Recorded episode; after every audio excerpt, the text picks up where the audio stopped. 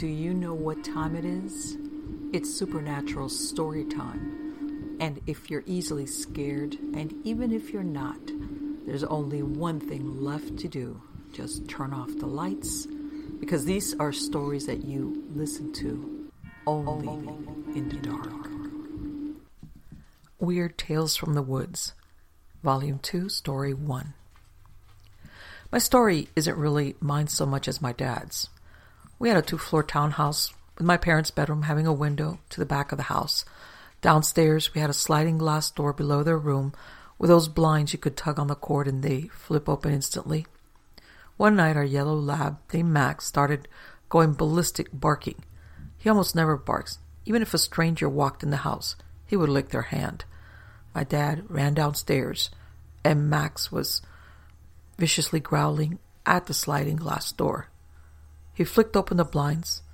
A a strung out, tall, lanky guy just standing there inches from the glass looking in. My pop went for the 12 gauge, and when he got back to the door, the guy was gone.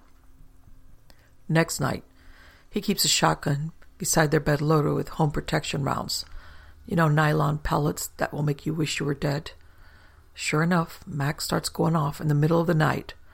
My dad quietly opened a window, and the creepy hippie guy is back. He put the shotgun out the window and let the chamber close with a semi auto. The guy looked up and took off, never to be seen again. I've had plenty of feelings of dread of being watched when out in the woods hunting. The scariest moment I've had in the woods was when I got separated from the group I had gone four wheeling with. This was the middle of nowhere, Pennsylvania. If you turned a headlight off, you couldn't see your hand in front of your face. I did exactly that. Turned everything off and listened, hoping to hear the other guys. This is where I really started to poop on myself it was dead silent. I'm now lost in an area that I've never been to before, and I can't even hear one four wheeler, let alone the other six. I decided the path I was on looked well traveled and decided to follow it.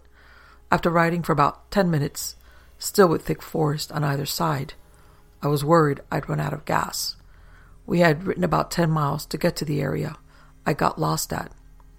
After riding for what felt like eternity, I suddenly came up on the entire group taking a break.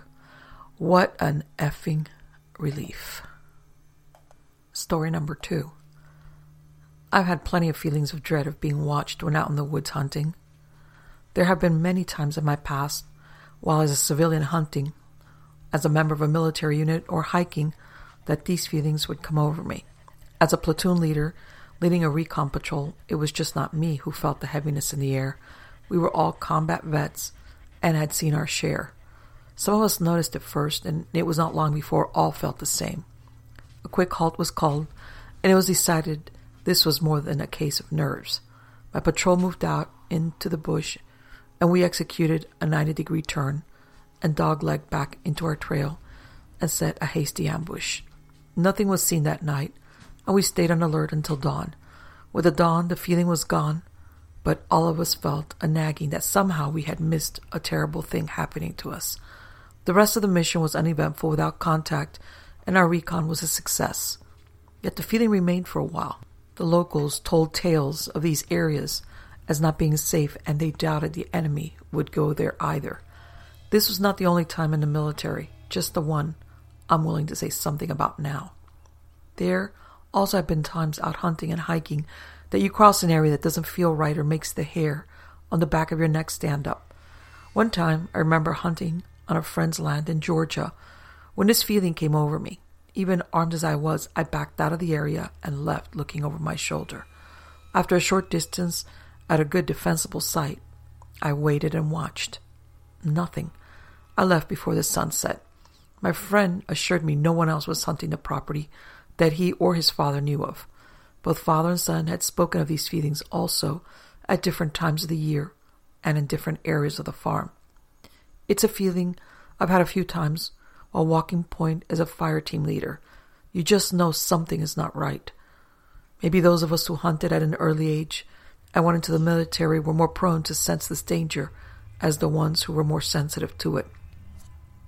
My father was from Mississippi but he should have been from Missouri. the Show Me State.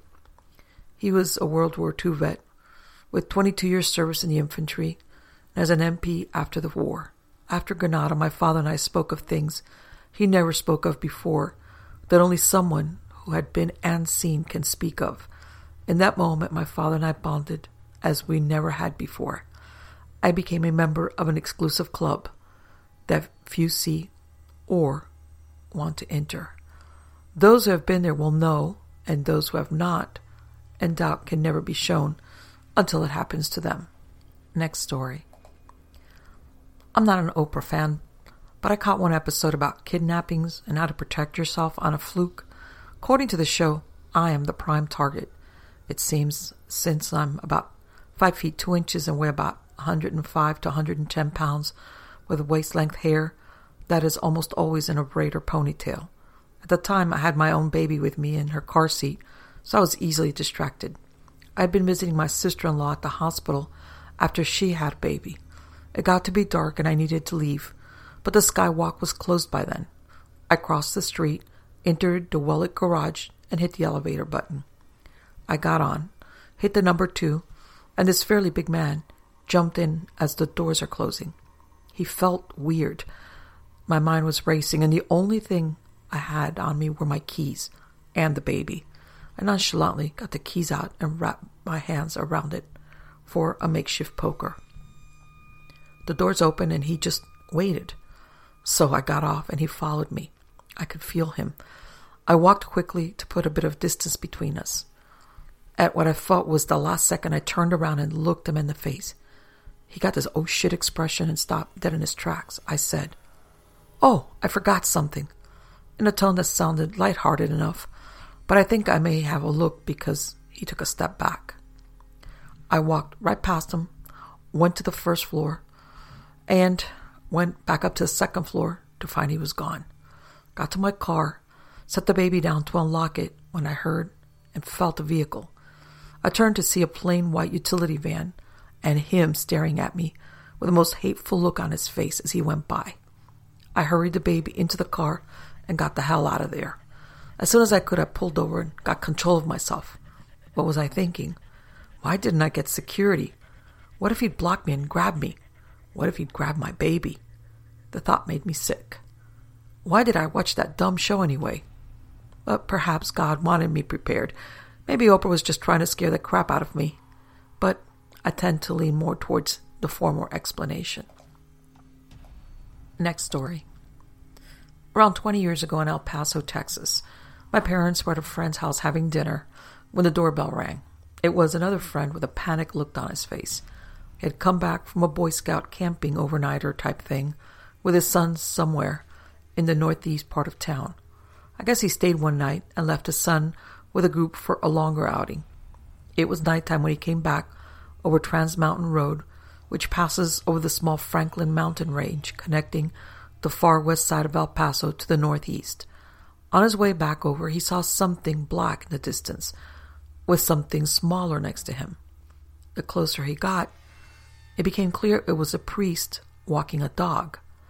When he got close enough, the priest moved very quickly in front of the car, and he hit the priest and the dog. He came to a screeching halt, which is dangerous with steep drop offs over the side of the road, put the car park, got out, and could not see anyone anywhere. Nothing. I don't know many details beyond that, so I'm guessing he got to a phone, no cell phones, since this was around the 1990s, and called the police. When he got to the house, he was freaked out, and he swore up and down he hit a priest and his dog on Trans Mountain Road. Now, here's the weird coincidence. A lifelong friend was driving back from Las Cruces, New Mexico to El Paso one night when it was pouring rain. This was about 20 years ago. He was on I 10 and it passed right by Trans Mountain Road on the west side of town. It was late and there weren't many cars on the road when he saw something black walking up ahead on the shoulder of the highway. As he approached the figure, it began to slowly turn around, and when he got close enough, he saw it was a priest holding a dog. At this point, the figure was close enough that it actually threw the dog at my friend's truck. My friend says he was so freaked out, he screamed out, stomped on the brakes, and skidded, almost flipping his truck. He came to a stop, got out in the rain, looked around, and could not see anything, anyone, or any dog. The story stands out for several significant reasons. One, neither of these people were known or had a reputation for dishonesty or making stories up, they both claimed they were not under the influence of anything. Two, they don't know each other, had never met. To my knowledge, I have never met since. So one could not have exchanged his experience with the other. Three, the significant similarity in what they saw. Not only a man, but a priest with a dog. Four, there's no folklore in that region that I have found, fitting the description above, that could have planted a seed in their imagination, creating some childhood fear that manifested itself later, or played tricks on their minds. In other words, there are no ghost stories about people in that region that could have influenced what they saw or imagined, but they both saw pretty much the same thing. Now, that tells me that there's got to be some ghost story out there that's just never been told. Next story. I'm heavily into backpacking, and I mostly go by myself since it's such a pain to get people to go with me. My favorite place is to go northwest of El Paso in the volcanic areas around Aden Crater. This is in New Mexico, southwest of Las Cruces, and roughly 20 miles or so from the Mexican border. This happened in March of 2004. I was back in El Paso on spring break from the professional school I was attending. I'd planned to go camping for most of the week. Unfortunately, my Jeep didn't want to cooperate. I usually drive out myself and park, but my Jeep did not want to start.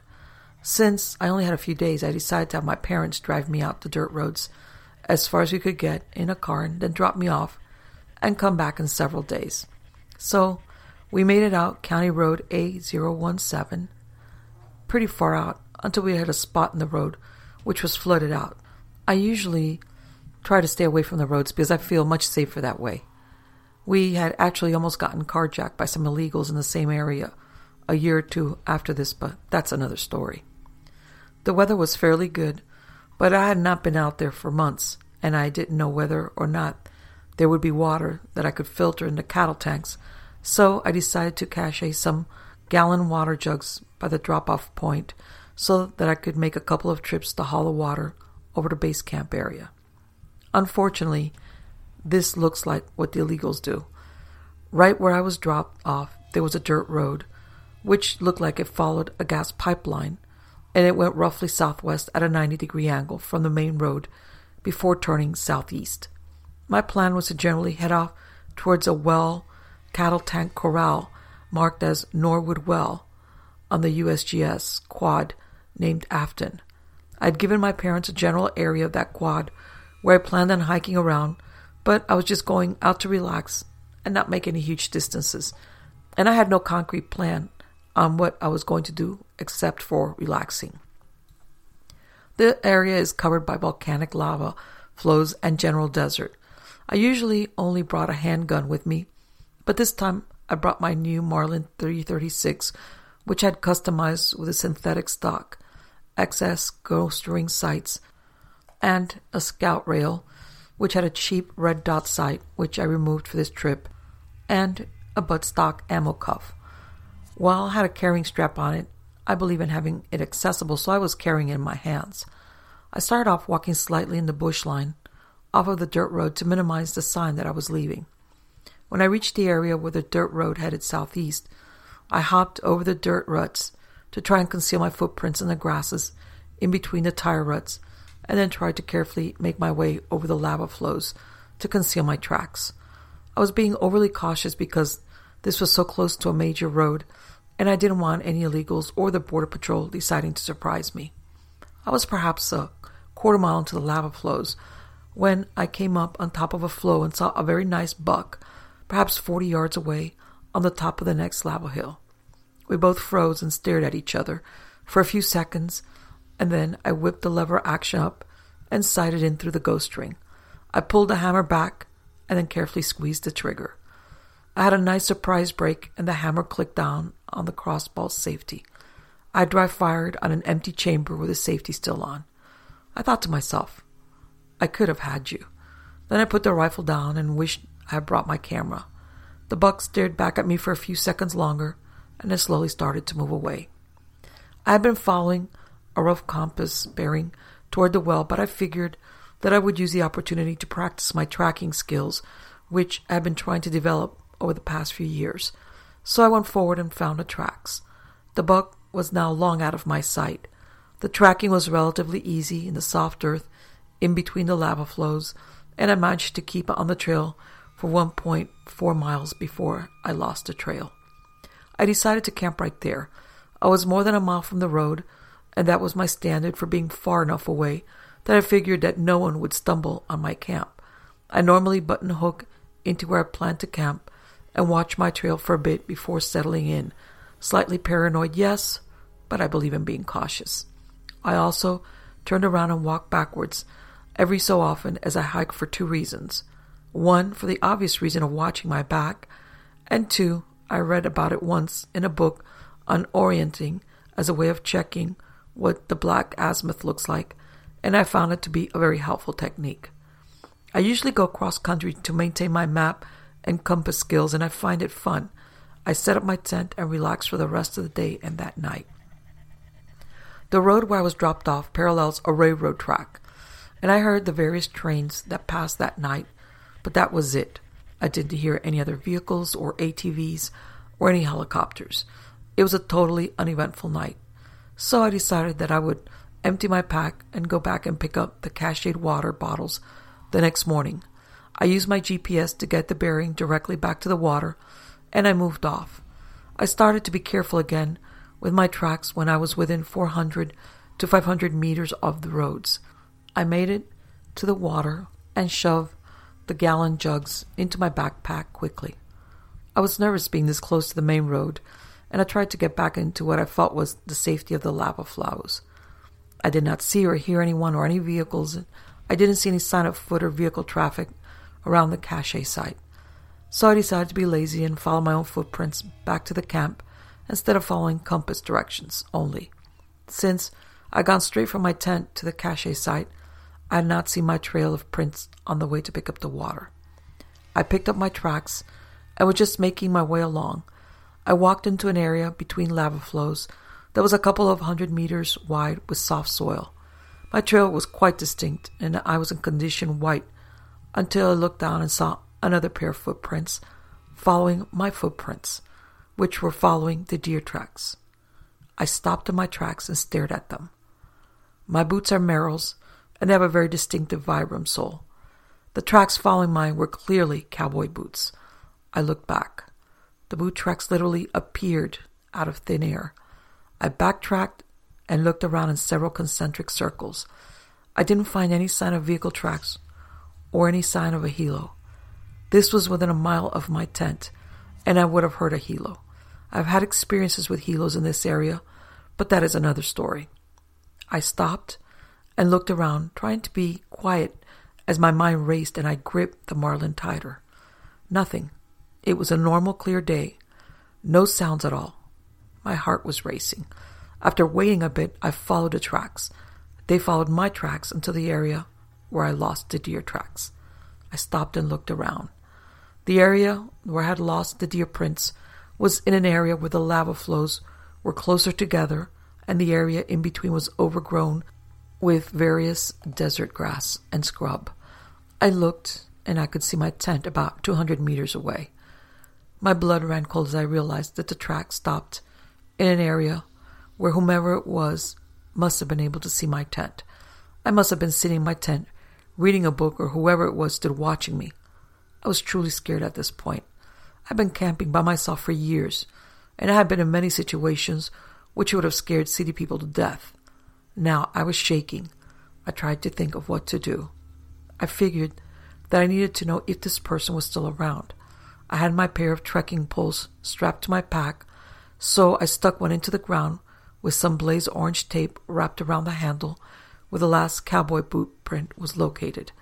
I took the other pole, tried to use it to mark the stride, and find the next print. No luck. It was possible that whoever made the tracks could have used the lava to conceal his tracks when he saw the tent. So I started moving in concentric circles again around the pole stuck in the ground. I couldn't find any other signs anywhere. I was really scared and shaking, trying to keep one eye on the ground and one eye on the surrounding terrain, expecting to see or hear something I didn't want to. I dug my cell phone out and checked to see if I had a signal, and I didn't. I went to the tent and decided to sit and think what to do stay or go, pick up and just leave, or stay out, or run like a little girl. If I had the Jeep, I would have just relocated, but I didn't. I always felt safe in the lava fields because the chances of someone stumbling on my tracks were astronomically slim, but here it happened. I wasn't paying attention, and I dumped the Marlin into my Therm-a-Rest, and it flipped over, and the ghost ring poked a hole into my inflatable sleeping pad. Crap. I checked, and I didn't bring the repair kit. Should I chicken out and leave? Who could have found my tracks? The obvious danger areas were the roads, and I was careful, and I didn't see any sign of someone on my trail. The tracks just appeared in the middle of soft sand with no rocks within 100 to 200 meters and at least 400 meters or more away from the dirt road. No one could have just appeared. I didn't hear any vehicles at all. I tried to think if I'd seen any Border Patrol agents wearing cowboy boots recently. This wasn't 20 years ago, and I thought that most agents wore regularly combat type boots. I looked down and felt my now limp sleeping pad. It felt like a bad symbol of my manhood at that moment. This was crazy. It wasn't some dark and stormy night. It was the middle of a perfectly clear, bright blue day, and I wanted to run away like a little girl. I sat and convinced myself that I couldn't sleep without a sleeping pad. So I made a decision to leave. I packed up and started to move towards the road, getting to higher ground to get a cell signal, and I called home to have my parents come out. It took several hours of waiting, hiding underneath the creosote bush, 400 meters or so from the main dirt road, watching the road through my binoculars and checking around every few seconds. It was a very long wait, but it was thankfully uneventful. So, what happened? I don't know what the heck happened. I'm still stumped as to how footprints can appear out of thin air.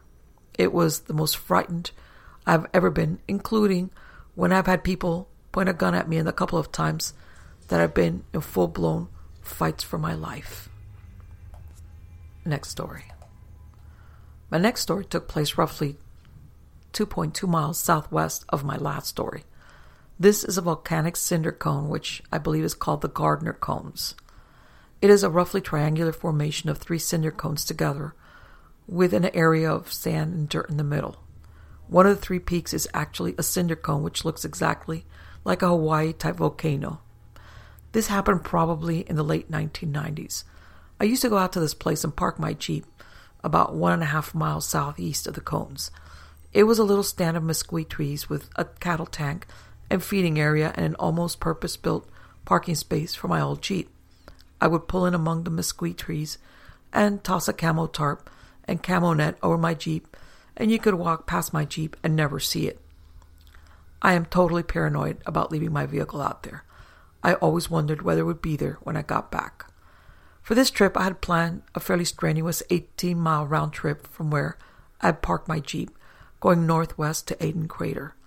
I had spent enormous amounts of my time while in college driving around out here and had mapped out where all the old Jeep trails and cattle trails and cattle tanks and wells were located. I was a biology slash ecology field worker as a student, and I had extensive experience with GPS mapping and orienting. So I had a number of waypoints along the way where I knew I could filter water. I don't remember exactly what time of year this was, but I don't think it was very hot, but it was usually bright and clear blue days. I made my way out, and it is fairly rough volcanic terrain. I made it three quarters of the way to Aden Crater, and I was stopped to take a short break. I needed to go over a barbed wire fence, so I had my pack off. I was just standing there, letting the sweat cool on my back, with my backpack covered, and I was looking around. Again, there was absolutely no reason to freak out but I did. As a solo backpacker, I've had this experience many times before, and it usually passes quickly. That feeling of being in the middle of nowhere and just getting freaked out. The area has deer and tons of coyotes, the four legged kind, and rabbits and lizards, but no predators that would have given me that sense of being watched. While this was within 20 miles of the border, back then I'd never seen any illegals or druggies or even any Border Patrol agents. The main roads were fairly well traveled, and many people would go out there, but I had never actually seen another person while I was hiking away from the roads. I was in the middle of the lava fields, and there were not even any cattle trails within a square kilometer. So I stood and was quiet, tried to figure out what was wrong. I heard a usual train going by on a couple of tracks just a little bit north of me. I could hear the vague sounds of a helicopter down south near the border, but there wasn't anything else. I looked towards Aden Crater. It was probably less than two miles away. What to do? Press on and hope the feeling would go away? I looked back the way I came, and I could see the Gardner Cones. That was my safe place. I'd spent many, many nights there before. After a few minutes, I said the heck with it and shrugged back into my pack. I took a quick bearing on the cones, even though they were prominent enough to clearly see my way, but it always made me feel better to concentrate on my compass work. So I headed back. I thought I was nuts to turn around and go back and do more miles than I planned on that day, but I felt very confident to be heading back to my place. It was a long slog back there. I'd passed the cones within a couple of hundred meters on the first time out, and now I was tired and leaning hard on my trekking poles as I went up the sides of the cones and into the middle area. I was tired, but I felt good. It was a very sheltered area, and I always felt safe in between the three cones. I made camp and had my dinner and settled down for the night. I did my customary sitting on top of the one cone to watch the sunset and then went and settled into my sleeping bag. I had picked up the custom of listening to my shortwave radio at night when I camped, and I probably read a paper book back for a bit as well before falling asleep. Back then, I wasn't too terribly concerned about my safety when camping. I had my Glock 23 that I carried in my pack, and I set that out next to my sleeping bag. I had the general rule to always camp away from major terrain features roads, hills, water tanks, etc. But the cones were my exception because it was my area where I had first camped alone, and I had been coming here for years at this point. I was in my trusty Kelty Vortex 2, and I felt asleep. The only problem that night was the sound of the helicopter getting progressively closer. I thought that it was going to keep me up that night. After sleeping for an undetermined amount of time, I was woken up suddenly. I'm always a light sleeper while camping, and now I was awake and wondering what woke me up. I grabbed the Glock, and I was lying there in my sleeping bag, tucked into a fetal position, when the night turned bright white, and there was an overwhelming amount of noise.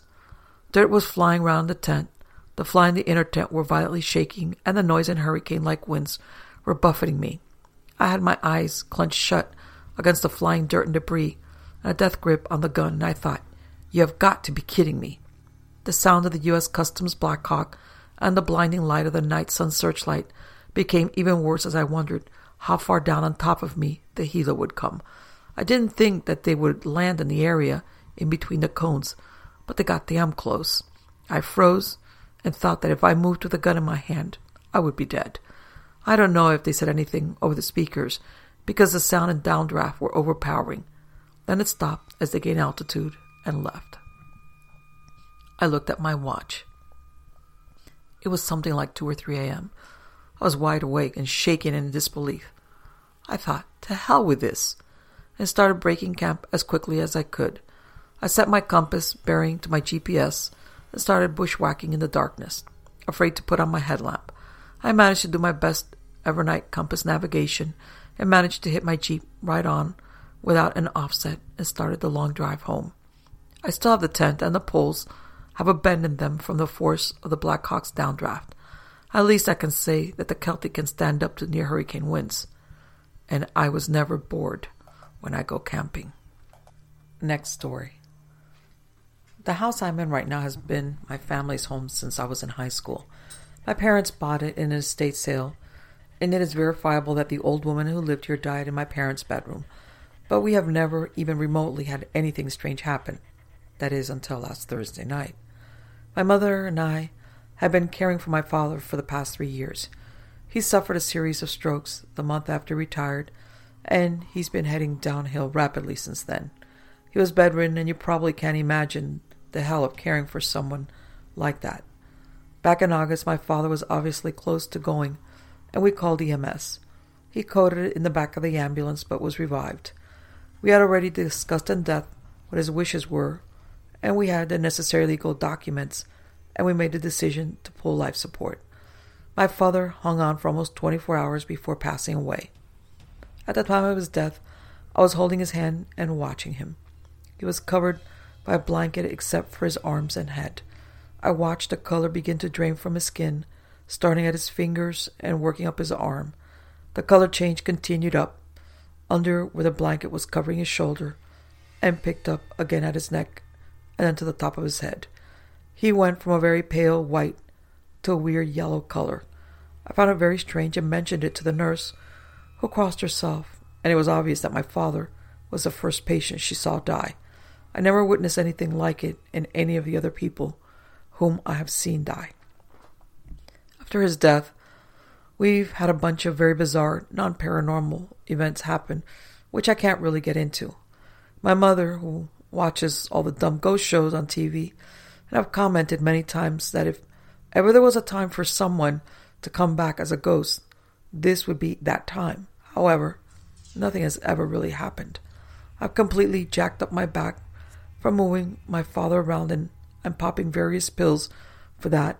None of my pills makes me high, but my one muscle relaxant completely knocks me out at night.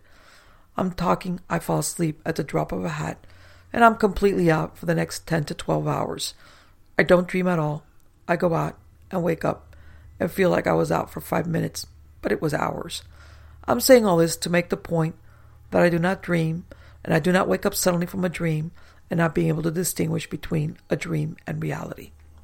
There was one bizarre experience several weeks back that I do not think was related to my dad.